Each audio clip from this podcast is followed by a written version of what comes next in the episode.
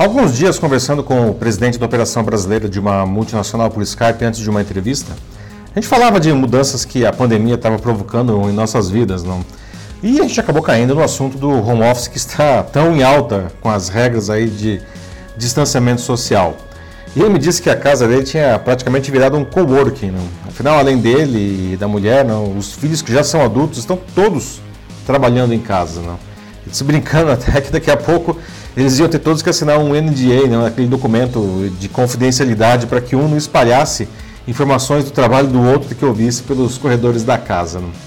Bom, brincadeiras à parte, o fato é que o Covid-19 acelerou muitas mudanças em nossas vidas, inclusive no mundo do trabalho, como aliás a gente já tem falado aqui bastante. Né? Mas isso também deve provocar várias mudanças em nossas próprias casas. Né?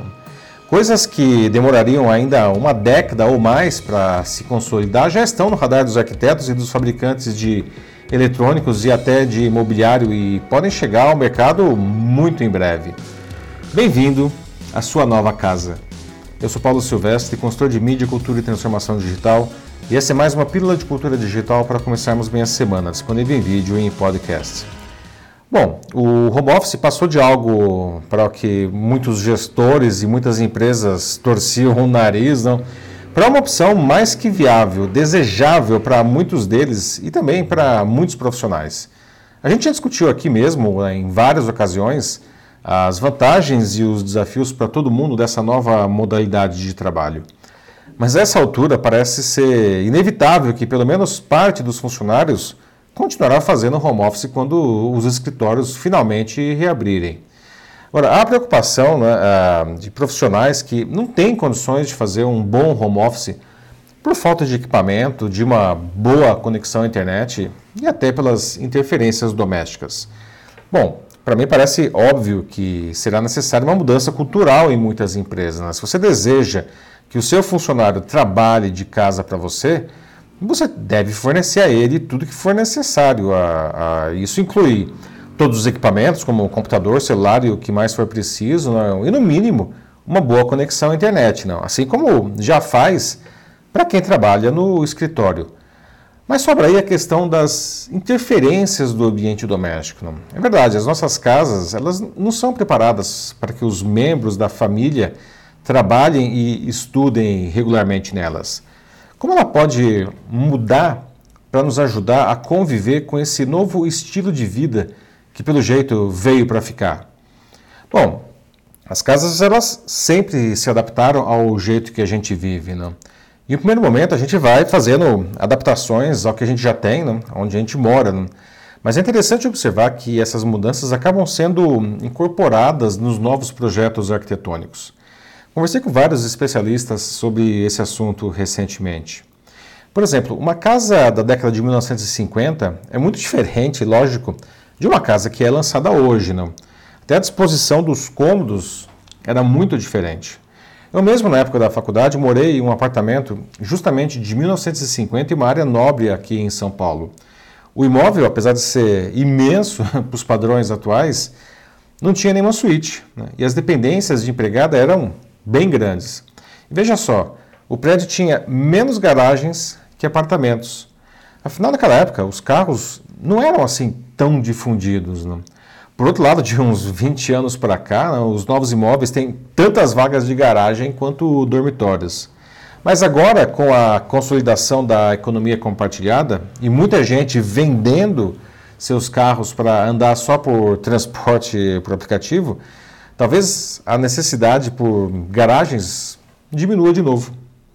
Outro exemplo interessante é a nossa relação com a televisão. Sim, ela ocupa ou ocupava né, um espaço tão grande em nossas vidas que as casas foram mudando por causa disso. A TV chegou ao Brasil em setembro de 1950 e ao longo daquela década e da próxima ela se tornou um objeto central na vida familiar, ganhando destaque na sala de estar. Afinal, a família se reunia para ver TV juntos e havia só uma TV por família. Nos anos 1980 e 1990, com a popularização do aparelho, os filhos adolescentes começaram a ter TV no seu quarto. Não? A TV da família desapareceu. Não? E ter TV na sala passou a ser até indesejado. Não?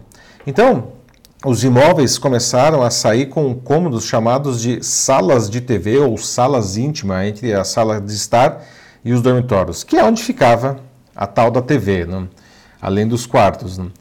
Mas na última década, a TV voltou para a sala de estar, porque ela se tornou uma tela grande e de compartilhamento de experiências com outras pessoas. E quem puxou isso foram os videogames e os serviços de streaming. Né? Agora, a pandemia de Covid-19 acelera modificações na casa para transformá-la em um espaço híbrido que mescla moradia, estudo e trabalho. Modificações que talvez ainda levassem uma década para se consolidar. Já se observa há alguns anos em empreendimentos de alto padrão que têm nas áreas comuns espaços de coworking, mas agora isso vem para dentro do espaço privado. Outras coisas que a gente vê há uns 20 anos são os condomínios se transformando em verdadeiros clubes. Não? Alguns têm lojas e até escolas dentro de seus muros. Queremos depender cada vez menos do mundo externo, mas se até então isso acontecia por questões de segurança contra a violência, a nova realidade se impõe por segurança da nossa saúde. Não? O externo não é mais o que está além dos muros do condomínio, mas o que está além da porta da nossa casa. Segundo os arquitetos, as novas casas aproveitarão todos os espaços, nada de áreas perdidas. Né? As plantas dos novos imóveis deverão pensar em como favorecer o convívio familiar, enquanto são capazes de criar soluções para uma família que também trabalha e estuda no mesmo espaço ao mesmo tempo. Como em um coworking, poderá haver áreas de trabalho compartilhadas, enfim, como a sala, né? e individuais, como os quartos. Esses cômodos eles precisarão ter estrutura para essas tarefas. Né?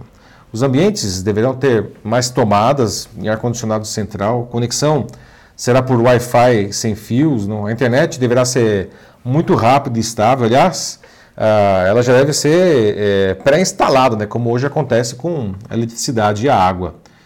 A gente ainda vai poder contar com uma nuvem doméstica, né? um espaço seguro de compartilhamento de arquivos na família Assim como equipamentos como impressora, né, por mais que a gente esteja cada vez mais migrando para um mundo com menos papel. Né? Os eletrodomésticos e até a mobília também precisam evoluir. Né? Tudo deve ser facilmente conectado, sem fios. Os móveis devem ser facilmente movimentáveis, modulares e contar com facilidades como mesinhas e porta-trecos embutidos. Além disso, a casa terá mais vida. Né? Os ambientes deverão ser mais iluminados e arejados, além de serem mais coloridos. A vegetação também será mais presente. Tudo isso, além de tornar o local mais vibrante e agradável para todo mundo, ainda vai ficar mais bonito para as videoconferências cada vez mais comuns. Não? Por falar nelas, a acústica entre cômodos e entre vizinhos também deve ser uma preocupação desses novos empreendimentos. Até a avaliação pode ganhar espaços e equipamentos portáteis para cuidar do corpo sem sair de casa. E mais uma mudança impulsionada pelas questões sanitárias. Não? O hall, aquele cômodo da entrada que não servia lá para muita coisa, não? agora pode ser um espaço para se deixar sapato, casaco e outros vestuários do mundo externo. Não? O local pode ter até luzes ultravioletas que são bactericidas. Então, como você pode ver, nossas casas elas devem passar por profundas mudanças, transformações de diferentes naturezas, até digitais. E não é preciso esperar sair um novo super empreendimento para usufruir disso tudo. Né? Muitas mudanças já podem ser feitas agora mesmo, com equipamentos e imobiliários que já estão disponíveis no mercado. É um caminho que está aberto. Né? Cabe a cada um de nós trilhá-lo ainda que seja dentro de casa. É isso aí, meus amigos. Então, já está transformando a sua casa atual para algo mais adequado à nossa nova vida, não? Se precisar de ajuda para essa tarefa, me chame para conversar. A transformação digital se transformou em um assunto doméstico. Só mandar uma mensagem aqui para mim.